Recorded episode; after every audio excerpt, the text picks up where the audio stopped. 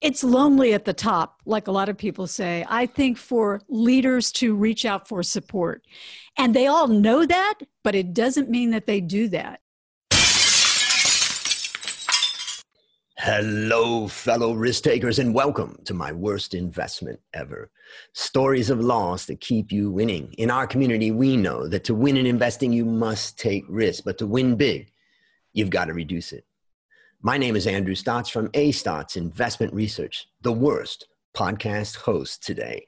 And I'm here with featured guest Libby Gill. Libby, are you ready to rock? I'm ready.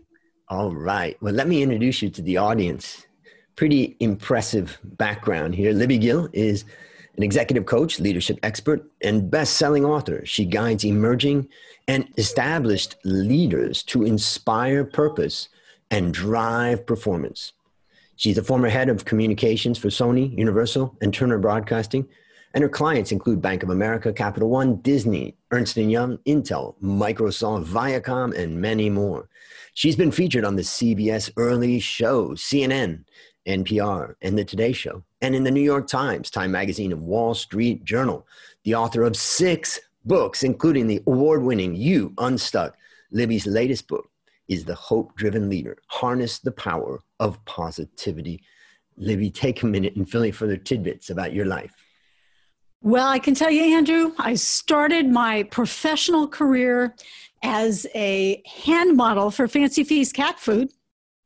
There you go. You didn't expect that, right? Yeah. And uh, a talking bear at Knott's Berry Farm Amusement Park in Southern California. Buena Park. Um, yeah, in Buena Park. That's exactly right. You know that area. But then I got my first job actually working for a television legend who is Norman Lear, who created All in the Family. And from there, I really began my corporate career. Mm. And what would you say would be the thing that you learned from Norman Lear? I mean, what a great experience at a young age. Well, it was interesting. I was I was a youngster, and I I got a job as an assistant in the PR department Norman was very, I didn't work directly for him, but he owned the company. And it was a distribution company, mostly at that point, of all those old great sitcoms that are still on TV today. And he treated people very well. He was a very decent and very humble man. And what I learned was to be ready for change, because even though I started this job and thought, this is i just landed in the best spot and it's a small company i'm going to get to know everybody i'm going to learn the whole business very shortly after that, it was purchased by Columbia Pictures and then by Coca Cola and then by Sony. So I learned to just keep raising my hand and move with it. And in five years, I became the head of publicity, advertising, and promotion for Sony's Worldwide Television Group. Wow. And you know, I'm I'm very curious, and I, for the audience out there, we're going to change the format a little bit today because Libby has a lot of experience as a leadership expert, and you know, she's done it through coaching and working with teams She's done it through writing books about it. And so I thought, what a time, you know, what a critical time for every leader out there to first figure out how to survive, and second, to figure out how to thrive. And I thought maybe you could start off by just telling us a little bit about, you know, what you do, what you have done as far as working with teams and leaders and maybe about the books a little bit so that we can understand kind of where you're coming from. And then maybe we can go into some stories of things that can help us to get out of this tough situation. Sure. After my first career in communications, and I went from one studio to the next to the next, and most of my teams went with me from place to place, which to me was, I didn't, you know, I was a young leader. I figured, I realized in retrospect that that was just a beautiful honor that people spent a big chunk of their careers with me. And I'm in touch with most of them today. We have what we call our quarterly staff meeting, which is code for happy hour, now a Zoom virtual happy hour, but nonetheless, we are still very much connected. And then I decided I'd done, I'd launched so many television shows. I started with Married with Children, and then my last one was the launch of the Dr. Phil show. And I figured there was really nowhere else to go. I mean, literally, I was as high as one could go in that field. So I moved over to the production and development side for a couple of years, which was sort of wacky, good fun. But I realized what I really wanted to do was to continue to grow teams, which I did a lot of as a leader. I tended to have the youngest, greenest, biggest staff at any of the studios. And it was my job to, you know, justify their existences by turning them into leaders. And I loved that challenge. And I took it very seriously. I thought it was a real, I, I, I, felt responsible for the stewardship of young careers. And so it was about the time I was thinking it's time for me to go. I, I read an article in Newsweek about executive coaching. And it was then a brand new field. I didn't want to do the kind of life coaching, you know, figure out where you're going, although sometimes that is an aspect of it. And I started working with people in career change initially people that wanted to get into entertainment and then people that wanted to get out of entertainment as, as I had done. And I started writing books and then I started speaking and it just continued to grow. And now it will be, I'm dating myself, but it'll be 20 years this fall. Fantastic. Yeah. And let me ask you a question Is there a difference between leadership and management? Oh, for sure. Definitely. Managers, here's a good way to think of it is is leaders ask questions. They ask questions that propel them into new places and new opportunities. Managers answer questions. They get the job done for those who have the vision. And some people are good leader managers. You know, times are tough right now. Companies are strapped. A lot of people have been furloughed or laid off, and, and leaders are now also managers. They've got to get their hands dirty, they've got to do the job. And so you can be both. But mm. in an ideal world, leaders are dreaming up the next thing and managers are picking up the pieces and, and building whatever that is. Can, can a business be successful if it only has leaders or it only has managers, or do they need both? Oh, you know, it's interesting. There was an experiment done at Google when so many of the engineers felt like they could run the shop. They didn't really need managers. they were already doing the work. So they tried it as they do. They tried it in a couple of areas and eliminated the managers. And guess what? It did not work quite as well. You know, somebody had to keep the train on the tracks. And that's what managers did. And the best managers are the ones who bridge between the workers or the the ICs, the individual contributors in a business, and the leadership level. And they're the ones who are the bridge of information back and forth. Mm. So, you know, I think you need people at all different levels. But one mandate of a leader, and it's not always stated, is it's your job to to train and develop the next generation of leaders. If you're not doing that and thinking about that, well, you may kind of think you're immortal, but guess what? You're not. And and all of us should be looking at those succession plans and thinking both formally and informally how we develop other people around us.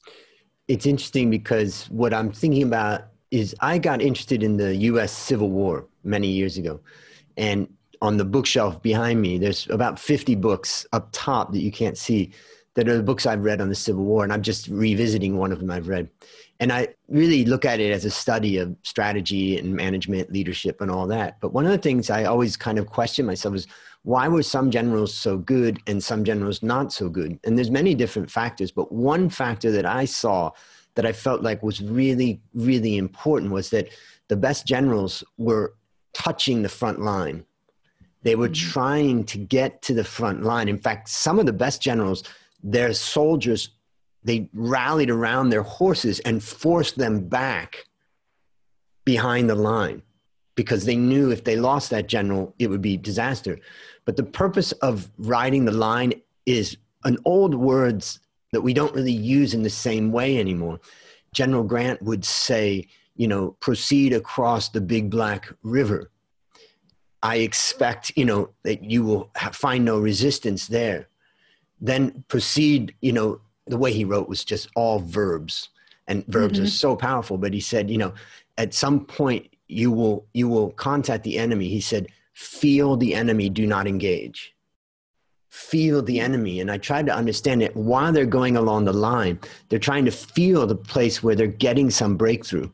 And the purpose of that is then, of course, to allocate the resources of the company or the army towards that breakthrough. If you're just allocating resources across everything, because every you know engineer says I need resources, you end up never making that big breakthrough. So that concept of how do you allocate resources how important is that for leadership, for management? Well, it, it's crucial, and also what you said is is also why people can win asymmetrical battles. You can win a battle when you are outflanked completely, when you're outnumbered. because of the vision and the drive and the passion. And because your general is watching the front lines but it is exactly what you said you're looking for the gaps you're looking for the holes you're looking for your own competitive edge. Where do you slip through the market? Somewhere that other people haven't seen. And yeah that's critical. And of mm. course anybody that's i also work with a lot of entrepreneurs and when you're starting out and you're bootstrapping you better figure out the most important thing and focus on that and often I see people spread themselves really thin, and that's often a, a critical downfall to small businesses. Now, there's people that don't understand this concept. So they spread themselves too thin because they never really thought about the importance of, you know, rallying their troops around the breakthrough that they're getting. But then there's people that know it, but they end up still spreading themselves too thin. And I'm Are you talking about me, Andrew? Uh, no, no. Actually, Unfortunately, it's moi. Okay. So I, I have so many ideas and so many different directions that I'm going. And, you know, it's it's hard. And I'm just curious, like kind of maybe two things. You know, why do people not focus on one area? And how can we help people to focus on that breakthrough area? You are so right. It is the blessing and the curse of the visionary. Too many ideas, too little time. And the first question I often ask, particularly if someone is self funding, they're an entrepreneur, is Do you have a financial base under you? How long can we play this out? Mm-hmm. How long can you try to build this business? And I had one woman who had an interesting alternative health business that she was trying to get off the ground, a kind of a network connecting people that she had put seven years into her own money but the partners were wrong vision was it wasn't working and i said to her you've you've put in 7 years and you know what the problems are you know this area and it's not working you either throw it out and start over or I don't know what to tell you. I can't help you. And she said, No, no, I've invested so much. I'm going to just keep working on it. And I said, Okay. And two years later, she came back to ask me if I could help her with the messaging around shutting down her business in hopes that she would continue on with some consulting business. And I thought, you know, I couldn't tell her that's in my study of the science of hopefulness. That is what's called false hope. Mm. She had on the rose colored glasses. She wasn't looking at the metrics. She was going on feeling and gut. And sometimes that's a very valuable thing. But in this case, the answer was right there in front of her. Yeah, I'm familiar with this story, and it's a great story that helps illustrate actually a combination of two forces. First is the force of sunk cost fallacy. Yep. I've invested all this time and energy. I can't let this go. And then the other force on the other end is saying, yeah, but it's going to work. And that's the false hope. And it's interesting, you know, you can get trapped in this. So if she had listened, or if other people are trapped, let's say they've sunk a lot of time and energy into something. They've done it well, but it's not going where they want. They may have had false hope, but today they're listening to you. You know, what piece of advice from your experience would you tell them to help them in this moment where it's mm. scary as hell? Yeah, it's it is scary as hell. And a lot of us and smart people out there and good companies are just getting battered. And we don't know when it's going to end or how it's going to end. And that's the mm-hmm. uncertainty and the ambiguity is what's really killing people, you know, in addition to the, the healthcare crisis that we're in. And who knows when that will end. But I think we go back to what I call, and I've done this with clients for years, is again based on the science of hopefulness, which is called hope theory is all about having a vision of the future that may be wildly ambitious but is attainable. Her vision was not attainable. What she wanted to do geographically did not work. You know, her plan and vision was not going to work. So we go first to the vision. And typically, when I work with groups, and I do a lot of virtual presenting now, I'll ask about a one year vision. Now, a company, you might have a five year, a 20 year human beings can wrap their heads around about a year or 18 months. Mm-hmm. So I would typically ask people, what you, where do you want to be in a year? Right now, I ask people where they want to be in 90 days. Yep. Because a year seems so foreign and so there's so many things we can't predict. So, first, it is the clarity around that vision. And being able, most people think they've got it, but if you ask them and start to poke some holes, they don't really see it. They don't quite know how to measure it. They can't really articulate it to others. So that's the first step. And secondly, is how do you simplify the path to getting there? What must you get out of the way? Whether those are are you know false false hope or wrong ideas, uh, bad habits, the wrong people, and then what do you need to bring in? It may be boosting your health and energy. It may be investors. It, may, it can be all kinds of things. It can be a coach who can guide you. So simplify the pathway to getting not just from A to B, but from A to Z as rapidly as you can. Then it's executing the plan. And we can all have our visionary ideas all day long. And you know, it comes down to who's going to get it done It was really interesting when I was in Hollywood in, in development and I worked on the reality side of television. People would come pitch ideas and it was it was very common that the same idea would be sort of floating in the air at the same time, just like it happens with two or three movies on the same theme come out. Yep. And the the sell would go not to the most brilliant idea, but the one who had a track record attached to that was always about execution. So that's the third step. And then the fourth is once you've implemented any step of that path, whether it's a phone call or a presentation or a meeting or a huge project, you sit back and review it.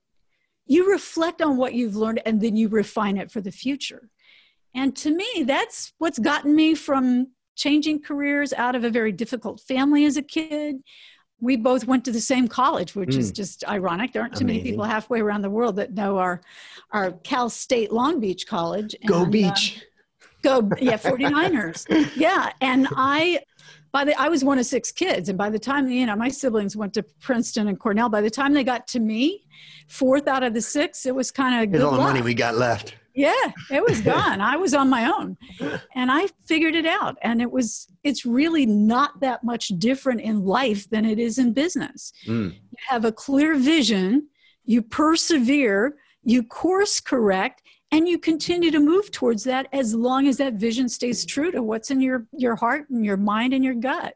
So I'd like to just break that down in one way that I that I think is an interesting way of looking at it is that the implementation part let's leave that because you know that's a pretty clear you know we know what we've got to do we've got to map that out but i want to go back to the vision because there are some people who do create a vision very well but you know there's more steps to that if just creating a good vision like for instance some of the coaches some of the marketing you know multi-level marketing things teach people like create a vision board or that type of thing but just I remember someone came to me with this vision board and it was pretty cool, you know? And I thought, what's the chance of that vision happening? Now, of course, implementation is one of the main reasons why it doesn't happen. So let's leave that. Let's ask the question, you know, what is it about the vision and the hope component of the vision that makes it a good vision? Okay, first of all, you need to have a fundamental belief that change is possible. And when you think about that, well, most of us think, okay, of course change is possible. But no, not everybody believes that. There are plenty of people out there who say things like, it is what it is, you can't fight City Hall, don't beat your head against, you know, all of those things, justifying their defense of the status quo. They're going to stay exactly where they are forever.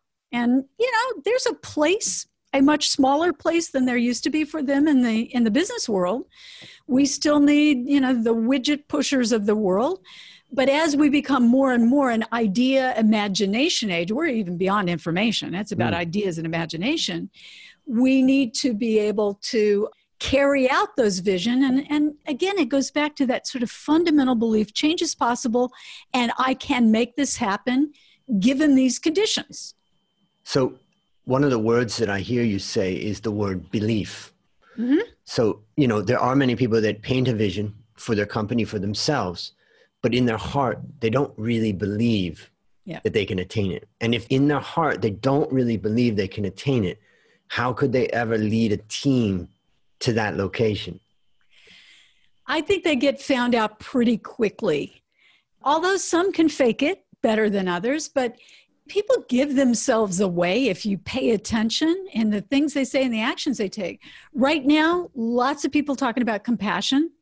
Always been important to me. That was a mm. big deal for me in my corporate life. When people ask what was my, you know, best moment of leadership, It was when we rallied around someone with a very serious form of cancer mm. and made sure her job was covered and nobody knew about it. And that to me was as good as it got. Mm. But back to what was your question again, Andrew? I've totally well, gone off I'm, track. I'm just thinking about the concept of belief. Belief. You know, like, because I, yeah. I teach something that's a little bit weird. And maybe I'm gonna I'm gonna put it to the test with you. Uh, weird uh, for me. That's yeah, that's a, you, you got a long ways to go, but okay. So I I created many years ago a planner, a life planner book for myself, and it's called Plan Your Work, Work Your Plan. I just printed it up for myself for many years, and then some of the people around me, I printed up for them, and so we use it. But I I did some seminars about it for people that ask, you know, how do you achieve the things that you've achieved? And I said, you know, the first thing is that you've got to identify what it is that you want. Obviously, the vision. But the thing is, is that many people don't actually believe they can achieve it. So I asked the question to myself, can you build belief? And what I said to them is that the way that I build belief is through words. So someone else may build belief through a vision board, but for me, I have a little template. And that template basically has three words and then a description of those words and then three actions under it that if I was that, I would be doing these things. So to give an example, one of them was, you know, I am healthy, wealthy, and attractive. Those three words. Okay. That's that fits into my format, three words. And then let's talk about attractive because I mean, obviously, if anybody viewing this, you may have your doubts. But what do I mean by attractive? What I needed to do is describe what attractive means. And to me, it means I attract good things and good people. Mm-hmm. So then I asked the question okay, what would be the actions of somebody that attracts good things and good people? And I listed out I share my positive energy with one new person every day. And I help one person take a step towards their goal every day. And the last one, which I loved so much and it helped me, is all my words are positive. And I remember many years ago, I used to be, you know, oh, I'm so busy, I'm stressed, it's all this. I used to communicate that message. And then I realized that, you know, I don't want to communicate that message. So I decided that all my words are positive. And so mm-hmm. by doing that, I built the belief that I was attractive. And that helped me get to the point where I became more attractive in this world. And so there's this concept of belief that you mentioned. I'm just curious, what are your what's your experience with the word belief or with believing versus just having the vision? I think belief well, to me, it's when you link belief to behavior.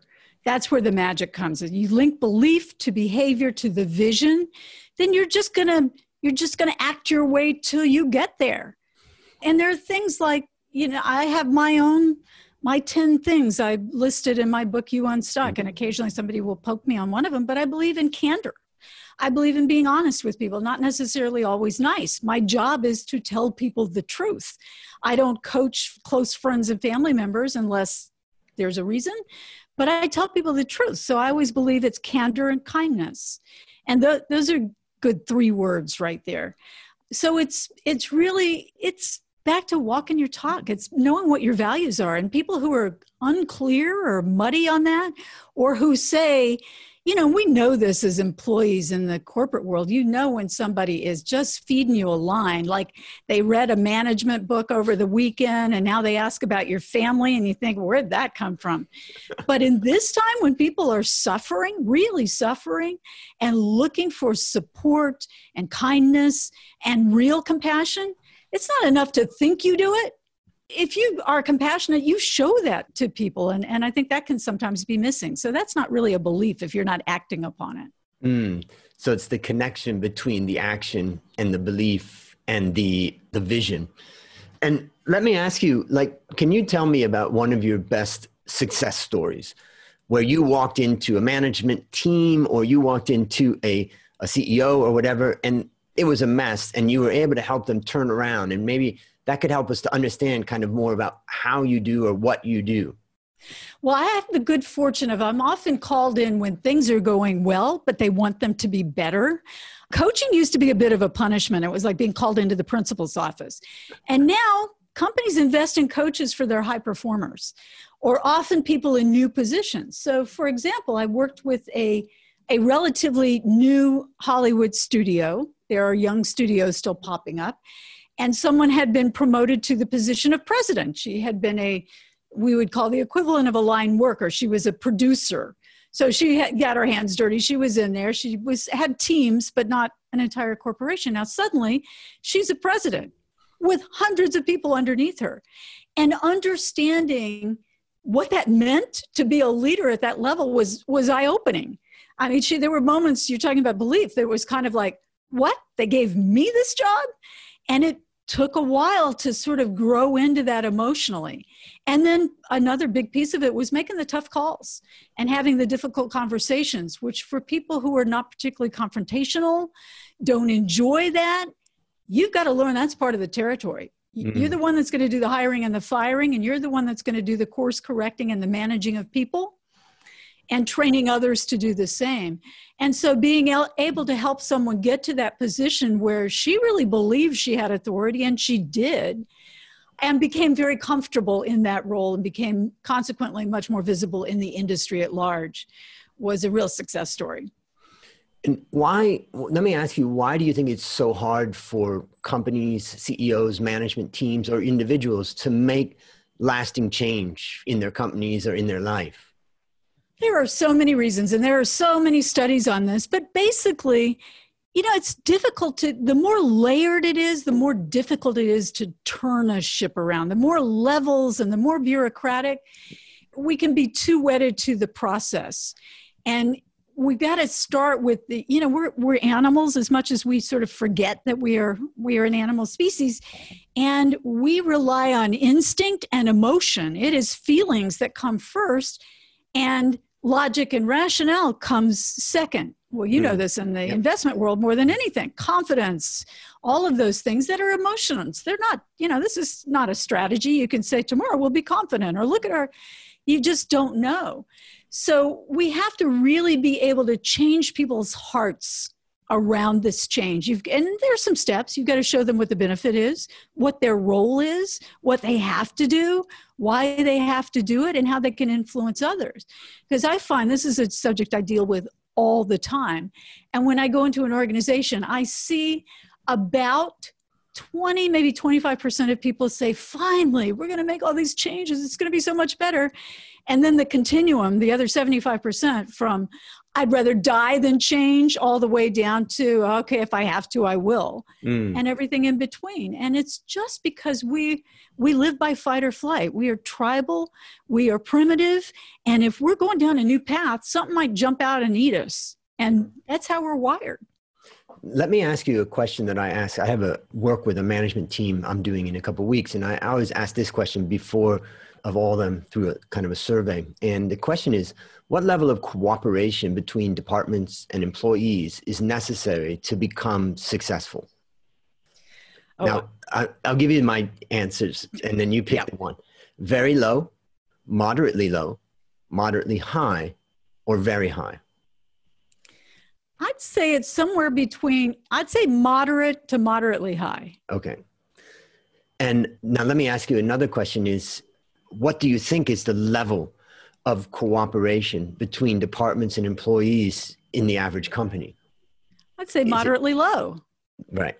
And that's or low. Yeah, yeah, and that's the breakdown. I think that's part of what I had mentioned when we were talking before is that my studies with Dr. Deming and then writing my my book about his 14 points really highlighted that, you know, part of what's happening is that businesses are incentivizing individuals or departments and what's happening is they're optimizing their performance, and then they could be, in fact, damaging the performance of the overall company. Dr. Deming used the example of an orchestra.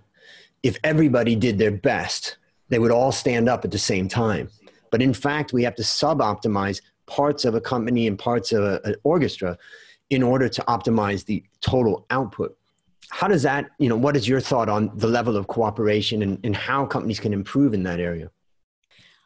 again i think it, I, you know it's funny because i just coached a, a leader at a big company that makes items that are on your desk right now mm. and very process oriented and i often do 360 assessments and talk to other team members and some people think oh you're just trying to play gotcha and i think that's ridiculous because we have one story we tell ourselves and a collective group of our colleagues may have a different story and he was pretty process oriented, very kind of cut and dry, did a great job, but not a lot of warmth or heart. And people felt that.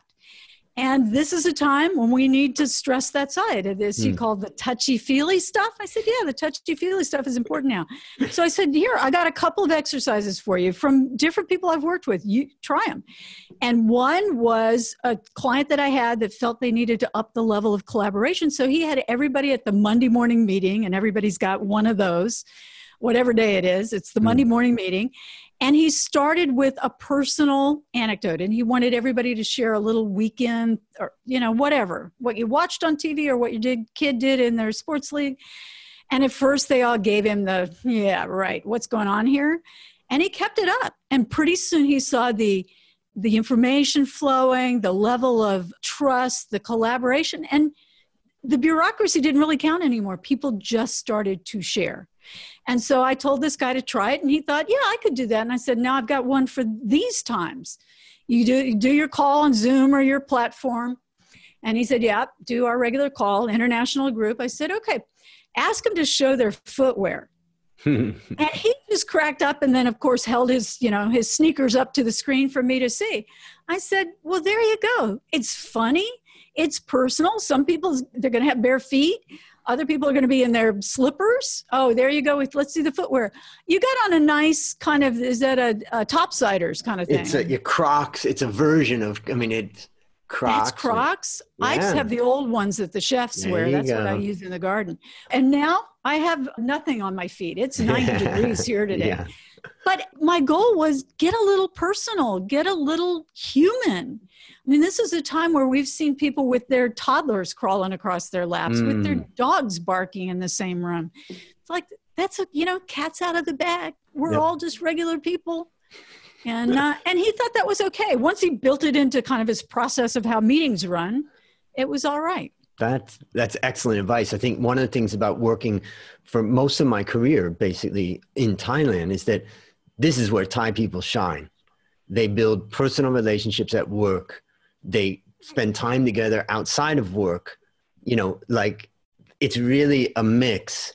Because also i think one of the things i learned about thai culture is that they're not necessarily money driven they're relationship driven and happiness driven and that that's an important lesson because uh, sometimes new managers come to thailand and they say well we're going to have a sales contest and we're going to have a, a cash bonus of that. And they find out that it actually isn't the main motivating force and that can be very frustrating for a manager that's used to hanging out a hundred dollar bill and saying, whoever gets this, you know, gets this first. And that's a unique, you know, thing about it. So let's try to wrap this up by what I want to do is take, you know, all of your experience and the things that you've uh, seen and things that you've taught, the things that you've written about, and let's bring it down to, you know, one or two things that could help the listener right now who is in fact struggling they're leading their business. Let's talk about them as a, a, leader of their business. They're leading their small company, their big company. They've been struggling. You know, they're making some wins, but they're they're struggling big time. What one or two pieces of advice would you give them that they could literally end this call and sit down and think about, write down, do? Yeah, I can tell you what that is. It is it's lonely at the top, like a lot of people say. I think for leaders to reach out for support. And they all know that, but it doesn't mean that they do that. And when COVID started and the lockdown happened, I thought like you, it's like what's going to happen to my business? I have no idea. And I thought, well, I'm not the only one struggling. I'm going to just start a coaching group. And I had people for free mm. once a week and I had people from Australia and Trinidad and Canada and all over the States, and we are still together four months later because of the support and the community and the fact that people are very open about my business will never work again. And there's, you know, 20 people to tell you how it will. And by gosh, it, then it did. And it's it's an amazing thing when you you, you got to open up, and it, it's hard if you're a very private person to do that and show that level of vulnerability and some people perceive as weakness but it's a tough time and yeah. we've got to open up ourselves to help and support from others that's a i think that that is the best advice because really you know, it is lonely, it is scary, it is unknown, and it's that for everybody. But for the leader in particular, you have the fates of many people, you know, resting on the decisions that you make. And the truth is is that, you know, we're in uncharted territory. So getting some support. So I think for the people that are listening, what I would challenge you to do is to think about that one person that you would trust that you know is not going to talk about what you guys have talked about and you know who that person is call them today and just start a conversation how are you doing and then start the conversation because it is very it can be lonely and we need support so that's my challenge that comes out of this discussion so, my last question for you is what's your number one goal for the next 12 months? Ah, next 12 months. Well, it's interesting that I have been moving much of my business online before any of this lockdown started, other than I do a lot of live speaking. That, when that comes back, I love to do that. That's mm. just great fun, the interaction with the audience. And other than that, I'm going to move to coaching groups. I just started a writing group for people that need accountability and support while they write. We literally get together on a video platform and assignments, and people stay focused. It's again that kind of accountability mm. is to just build those online programs and to move to the virtual world, which allows me to touch people in all kinds of countries and places. Very exciting. All right, listeners, there you have it. A great discussion of loss, struggle, and triumph. To find more stories like this, go to myworstinvestmentever.com. And Libby, I want to thank you for coming on the show. I know it's a little bit of a different format, but I think you've made it really fantastic for all of us to think about, you know, hope, leadership, vision, action, and the idea that you ended this show with, which is the idea about it can be very lonely. It can be lonely at the top.